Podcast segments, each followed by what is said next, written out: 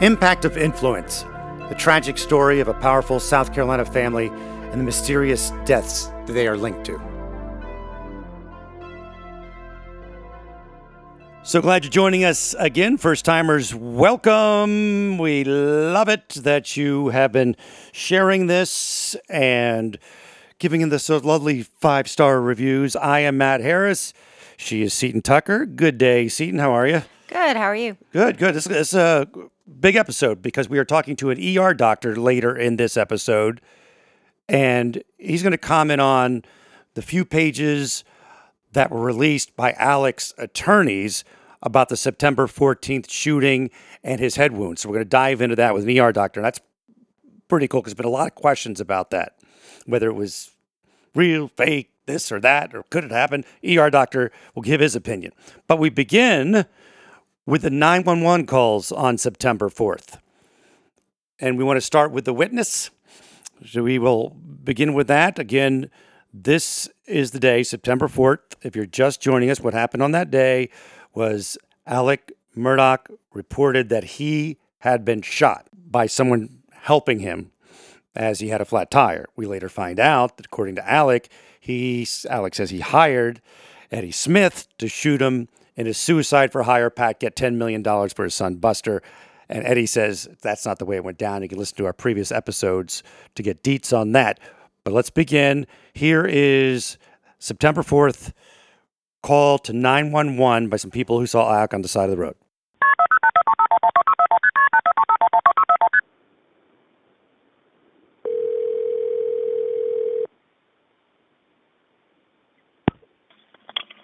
Hampton County 911, where's your emergency?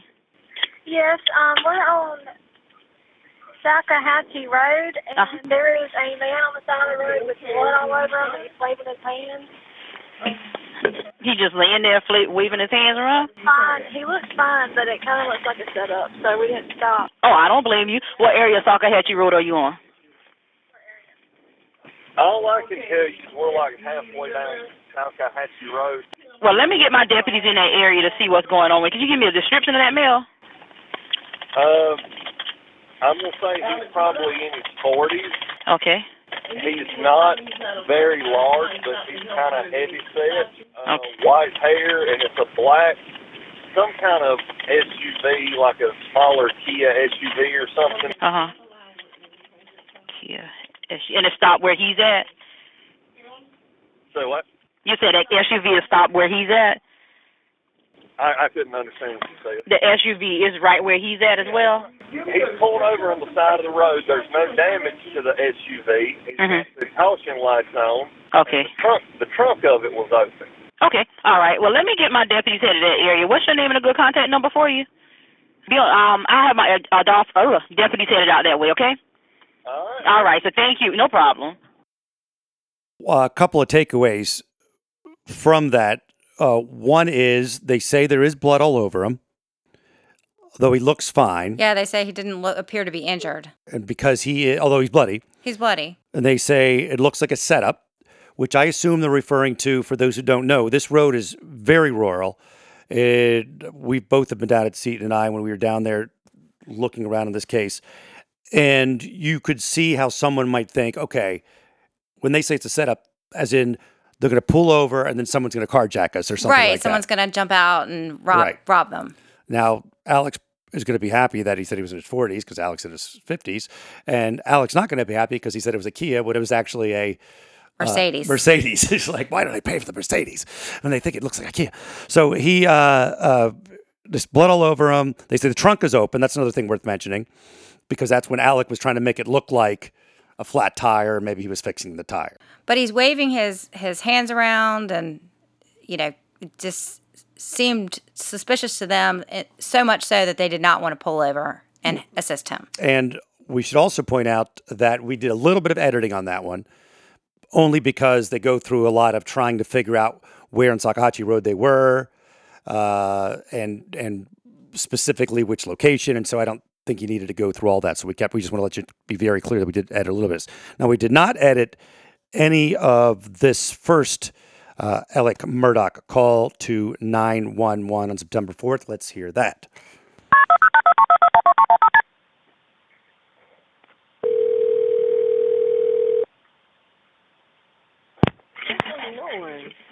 Hampton County 911 was emergency. Oh, on um, Salkehatchie Road, Okay, what's the address on Salkehatchie Road? I'm by the church. Uh, What church? here?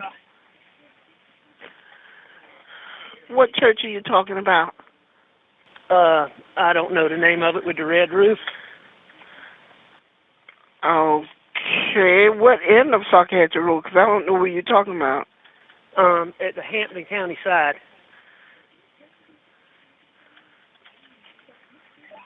Okay, what's going on? I stop. I got a flat tire, Mhm. and I stopped, and somebody stopped to help me.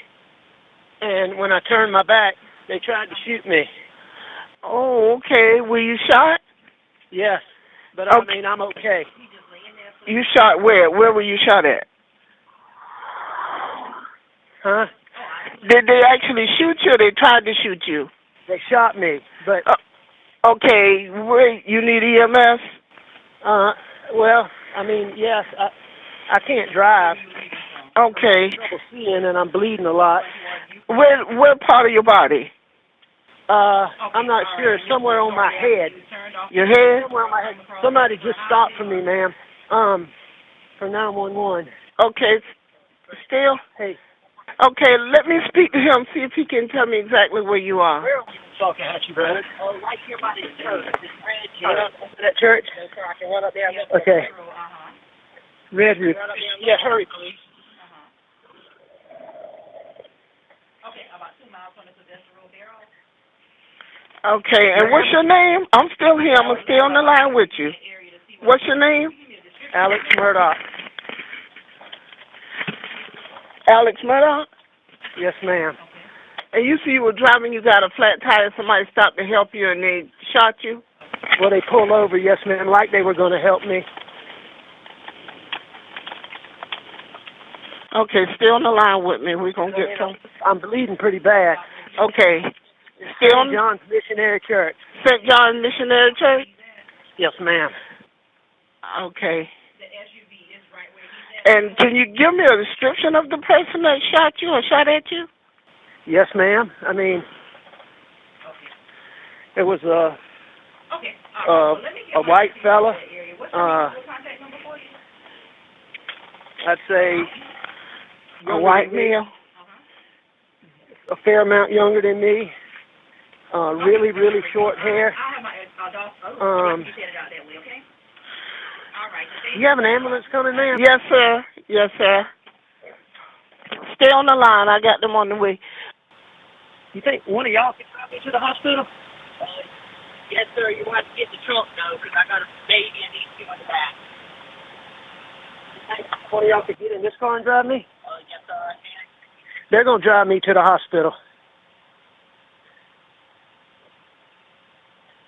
Ma'am?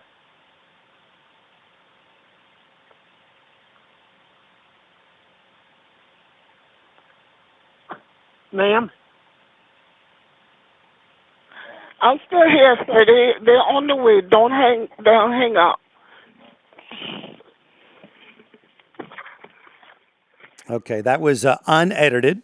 We left everything in on that call. He got disconnected. He calls back, and we'll get to that in a moment. Seaton takeaways. Okay, so what seemed really strange for me is that he doesn't really mention that he was shot until almost a minute into that conversation. I she think doesn't ask though. No, she doesn't ask. For 48 seconds, you know, he seems really calm for someone who has just been shot in the head. Um, also, the obvious, the description of Eddie doesn't match what he tells the 911.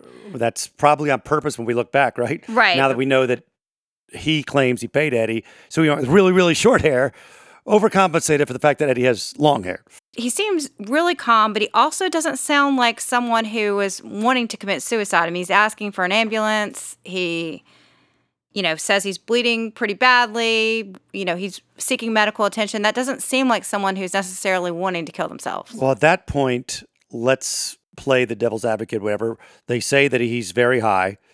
When I say they, his attorneys say he was very high that day.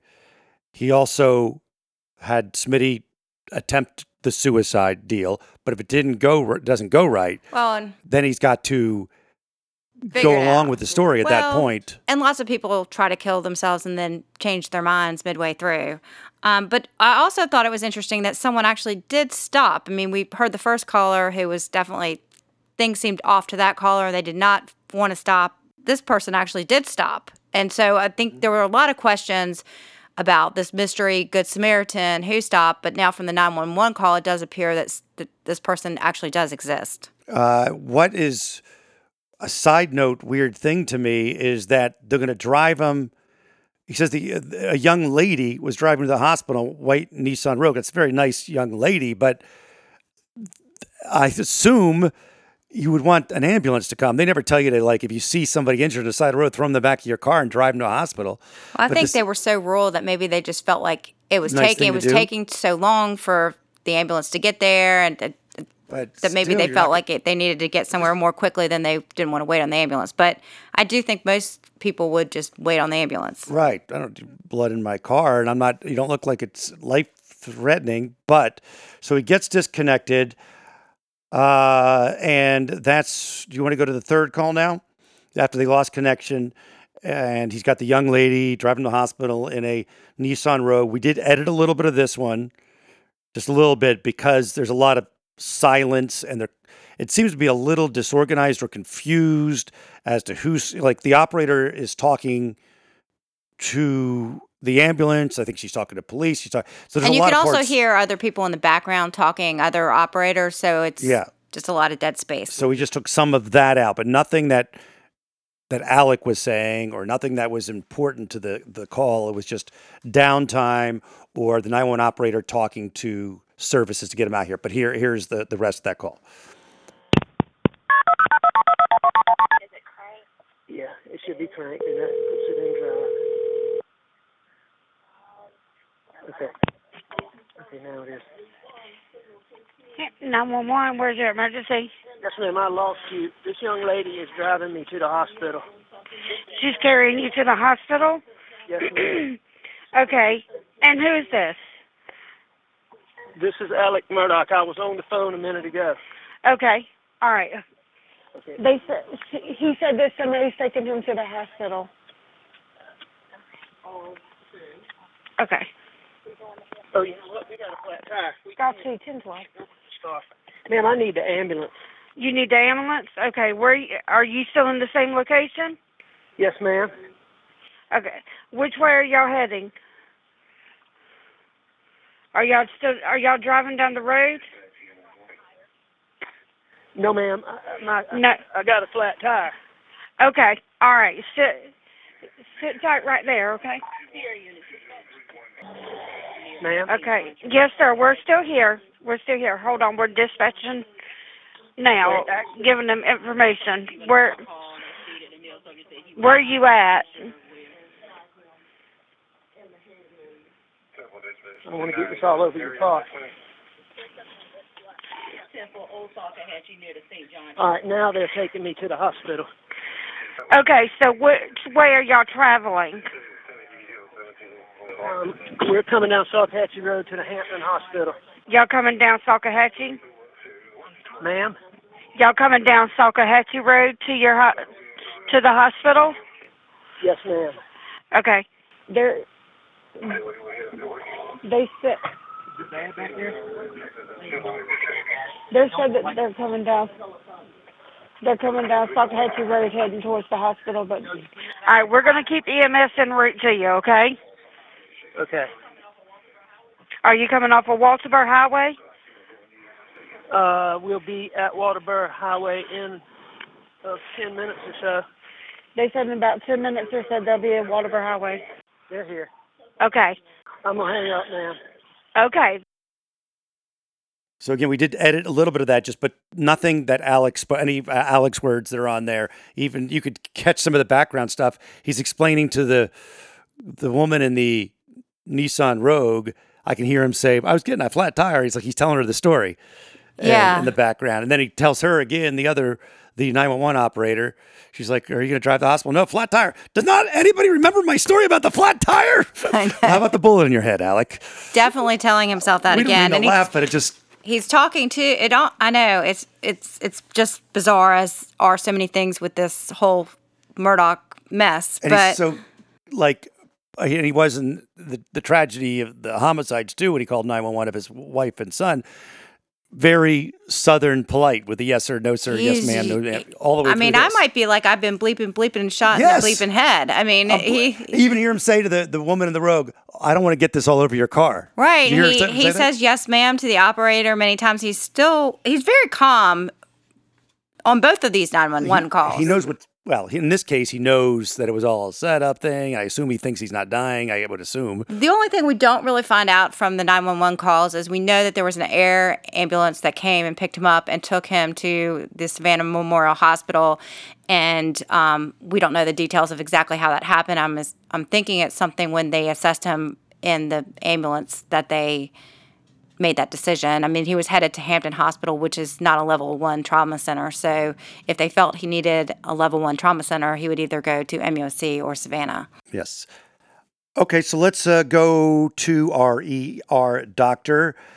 Alex, medical records made in the hours after the September 4th shooting, where he claimed he was being shot, and we went through that. The records were released to Alex attorneys, who then released him to the state, which is a newspaper, the Island Packet newspaper, and Beaufort Gazette newspaper. Uh, Harpootlian, Dick Harpootlian, and Jim Griffin gave those outlets the records, and they aren't full records, but they are partial records. And so we wanted to get a take of an ER doctor on what his take on these was. Introduce us to our physician. Yes, we have Dr. Dan Brown. He's been an ER doctor in the state of South Carolina for over 20 years, and we just thought it would be best to bring on an expert to help us break down these medical records. Uh, welcome, Dr. Brown. And I think, Matt, you've got the first question.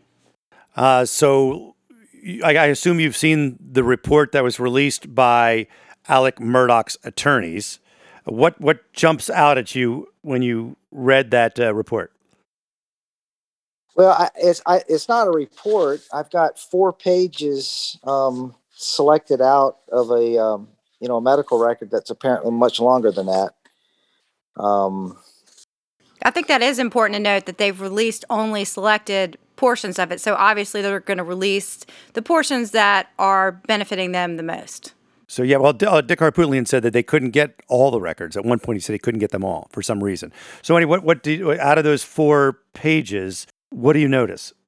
well, there's quite a bit here. You know, the the paramedics on scene uh, noted that there were two wounds uh, on the top of the head and described what Mister uh, Murdaugh you know related to them about what happened to him.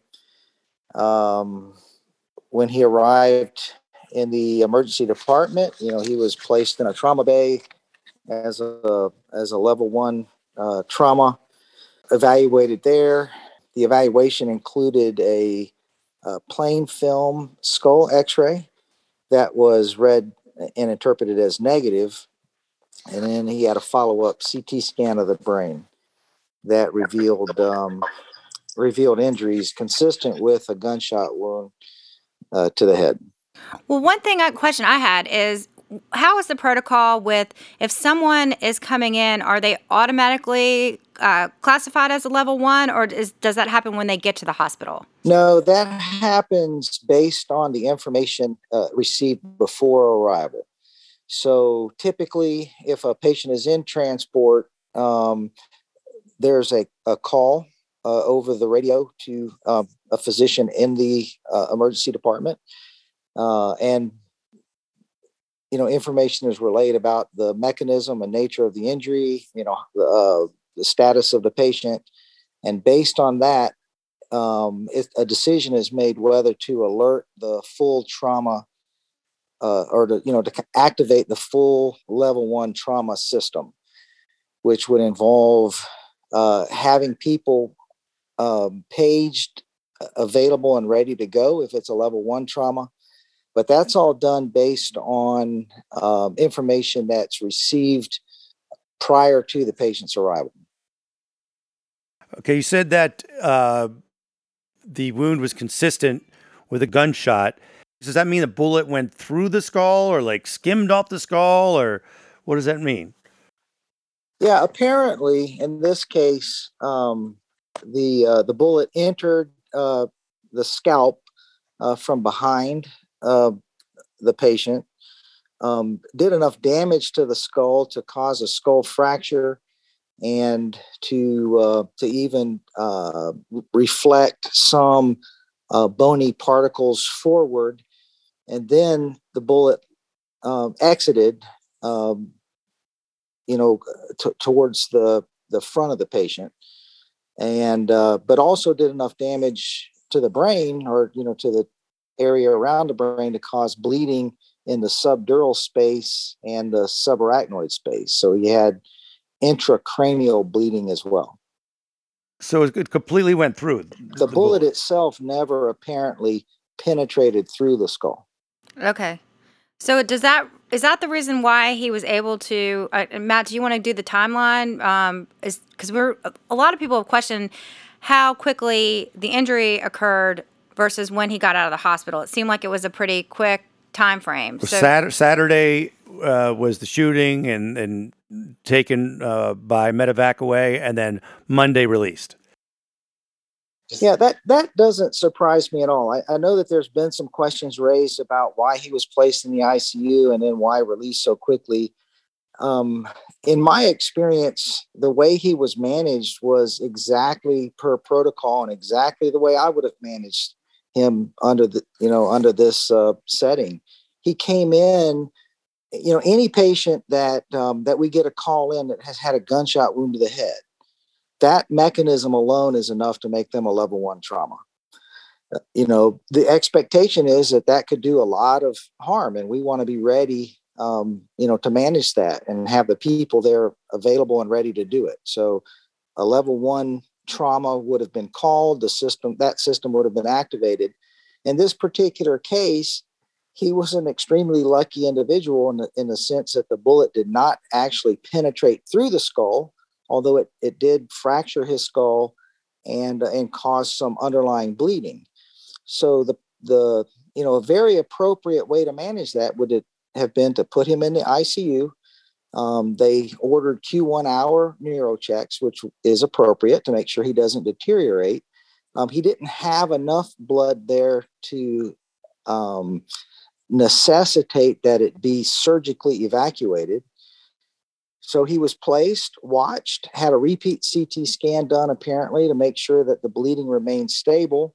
He was watched for a couple of days. He remained stable and then discharged. Now, so the bullet, okay, just for double check, the bullet did not go through the skull. It just did the damage. It might have put a, knocked like a chip of the skull into the brain or something. Um, actually, it didn't knock a chip into the brain necessarily. It, it, it did um, crack the skull. The, the bony fragments are actually on the opposite side, you know, on the skin side rather than the brain side. But it, you know, you could hit, get hit in the head and, um, you know, nothing penetrate your brain. You know, if somebody hits you in the head with a hammer, they might not even fracture your skull, nothing penetrate your skull, but you could do a lot of damage to the tissue underneath still um, you know, a bullet is a high velocity um, uh, projectile that um, you know carries with it a lot of force and can do damage to tissue that it doesn't actually penetrate through.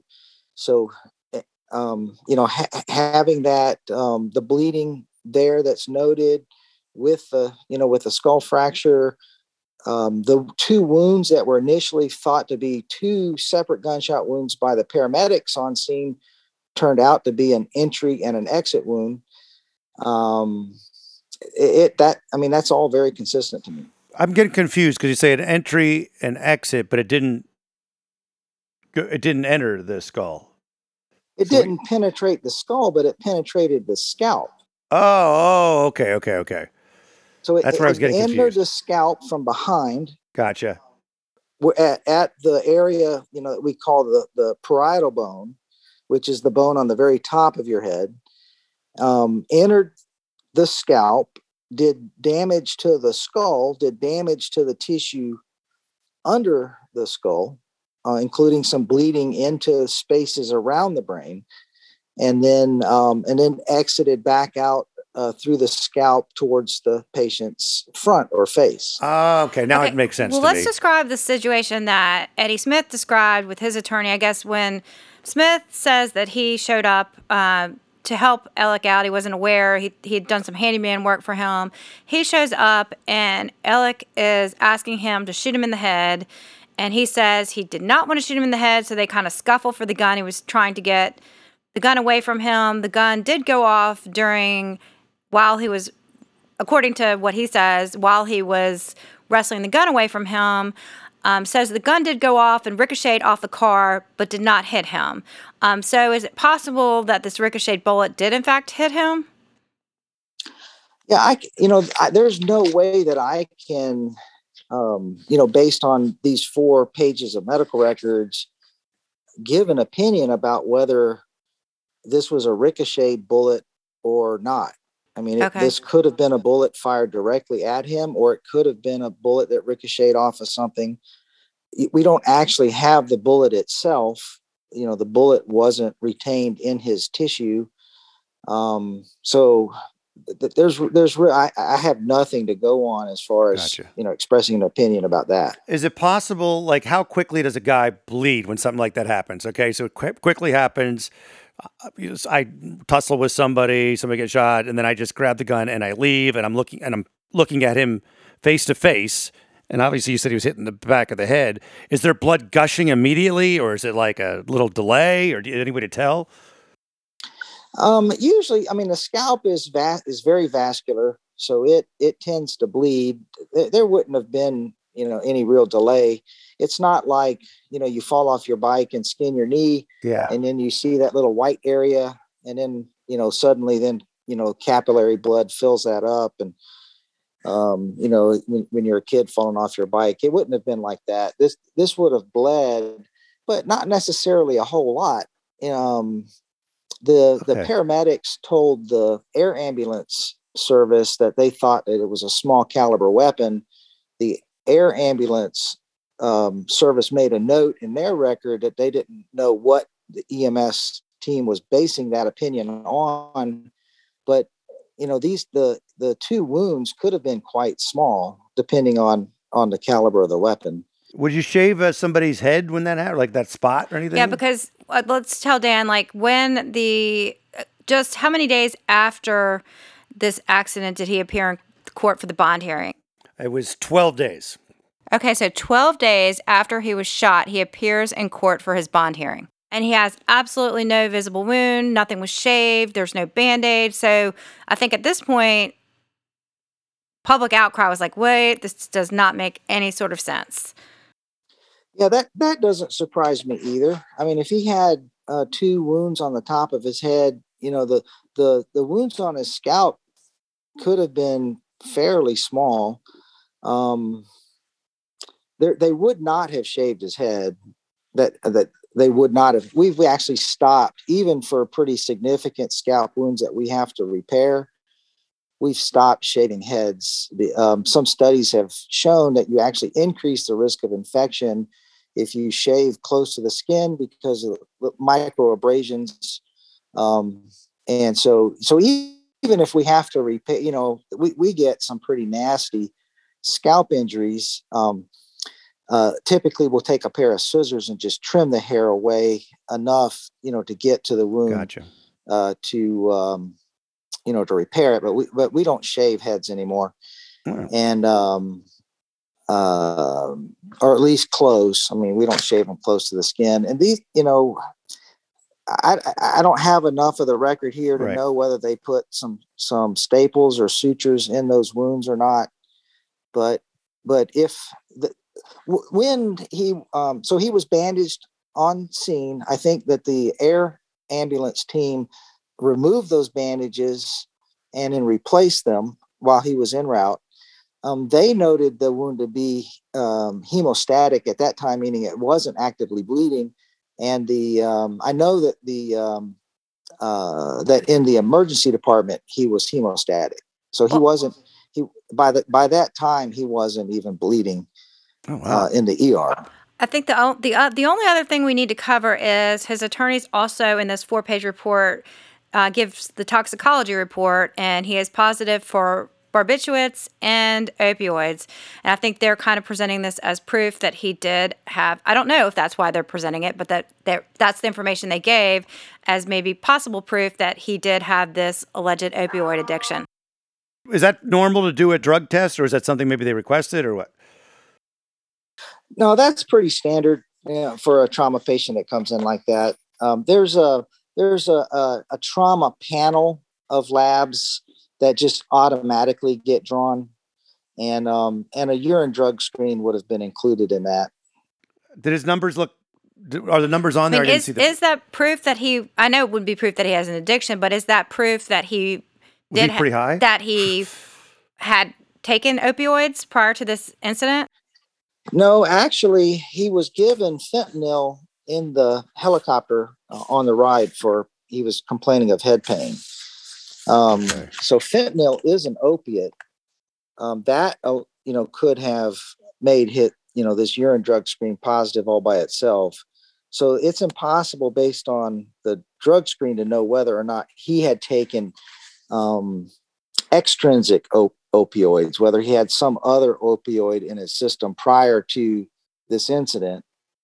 But but he also that does t- test positive for barbiturates, and he was not as as far as I know, based on just these you know four pages. I don't see evidence that he was administered or a barbiturate before his urine drug screen was was um, was collected. and a barbiturate could be a sleeping pill of some sort.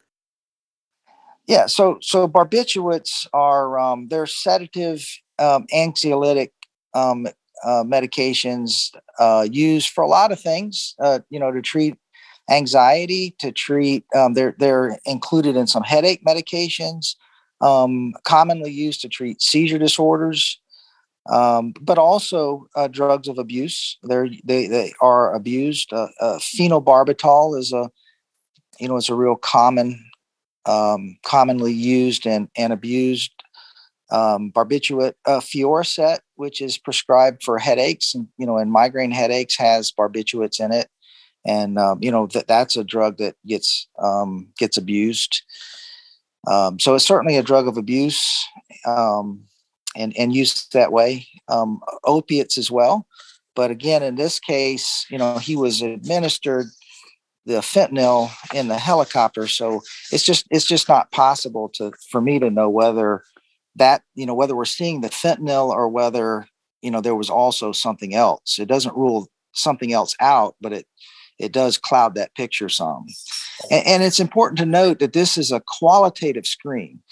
So um, they have they actually publish the cutoff levels you know immediately ab- above the um, uh, the results if you have less than that cutoff level, it's going to be listed as negative on the screen. If you have above that, it's going to be listed as positive. But beyond that, they're not measuring an, amount. So we're, you, you don't know how much um, barbiturate is present, except that it's over the threshold of 200 nanograms per milliliter for this particular test. And you don't know how much um, opiates are involved, except that it's above the cutoff for this test, which is 300 nanograms per milliliter. Um, but um, so, so all this is saying is just yes or no, it's present, but not how much is present. Wow. Oh, hey, one more question. I know when I was on the Educated Debutante the other night, they mentioned several people, I think she actually mentioned that could these records be not legit? Would they, you know, could someone Oh, could they fake it or something? Yeah, could they fake these records? Well, if if somebody faked these, they they're they were really good at it. Um, you know, because they've included details that I don't think anybody other than a trauma physician would think to include. But also, it would that would be a very simple thing to um, to to confirm or not. I mean, the the address of the hospital is right on these records. If these are faked, the hospital, I'm sure, would disown them. Well, you, you were you were fantastic. I mean, this Yeah. is a great great insight into everything. Yeah, very informative for those of us who are not medical. Okay, you had Seaton. You had mentioned that you had a question about um, um, the impact of um, COVID. A lot of people also said on about COVID, you know, that hospitals are full and how could he possibly get a bed in the ICU with, you know, COVID flaring right now? Yeah, well, fortunately, you know, in, in, there have been isolated incidents in the United States where COVID has filled up ICUs to the point where there are literally no beds, and um, and, and that does happen. I mean, that you know, even without COVID, I've been in ERs where we've had to board patients in the ER waiting for an ICU bed to become available. Uh, that that happens a lot, but fortunately, we have in general been able to still take care of everybody that needs to be taken care of in this country. And um, and it's so somebody who's been shot in the head and needs an icu bed would very likely have been able to get one. The, the fact that he was put in the icu just you know during covid is is not in and of itself anything to raise any questions or concerns in my mind Good. Thank you, Dr. Brown. Really appreciate it. Yeah, we really, this has been very insightful for those of us who are not medical. We appreciate it. And thanks again for coming on. Absolutely. Happy to do it. Thank you. That was cool. I liked that uh, interview. It gave us some real uh, insight that I haven't seen a lot of places. No, I definitely think it's important to talk to professionals who understand better than just a regular person. Right, just uh, us. We're regular Us. people. Uh, we also want to tell you about this Stephen Smith uh, benefit that's going on. Yes, it's going to be in Columbia, South Carolina on October 30th. And you can find out information about that event on their Facebook page, which is Standing for Stephen. We also have a link on our Facebook page, which is Murdaugh Podcast. And uh, once again, you want to thank your friends over at the Facebook page where you do the Facebook Live stuff. Yes, Tales of the Educated Debutante. So we addressed some of the questions that we got from listeners to that the other night. So hopefully people found it informative. There you go. Murdaugh Podcast is where you can hit us up on Facebook with any comments you may have. And thanks again. We are always grateful and we just aim to get justice for all those involved. I'm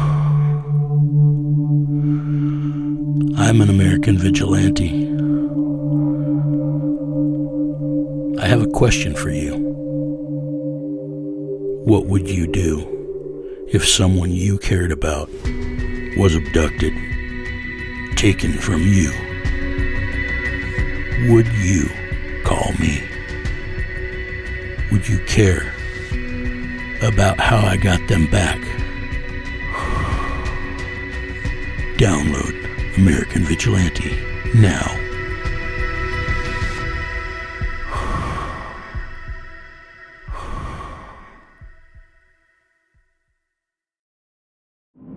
True terrors of horror, bizarre happenings, unexplainable events. On our podcast, Disturbed, terror takes center stage. Each episode is a journey into the darkest corners of human existence, delving into bone chilling tales of kidnappings, serial killers, maniacs, and the very essence of your worst nightmares coming to life on this weekly true horror show. Disturbed is not for the faint of heart. It's an exploration of real, unadulterated horror sourced from everyday people.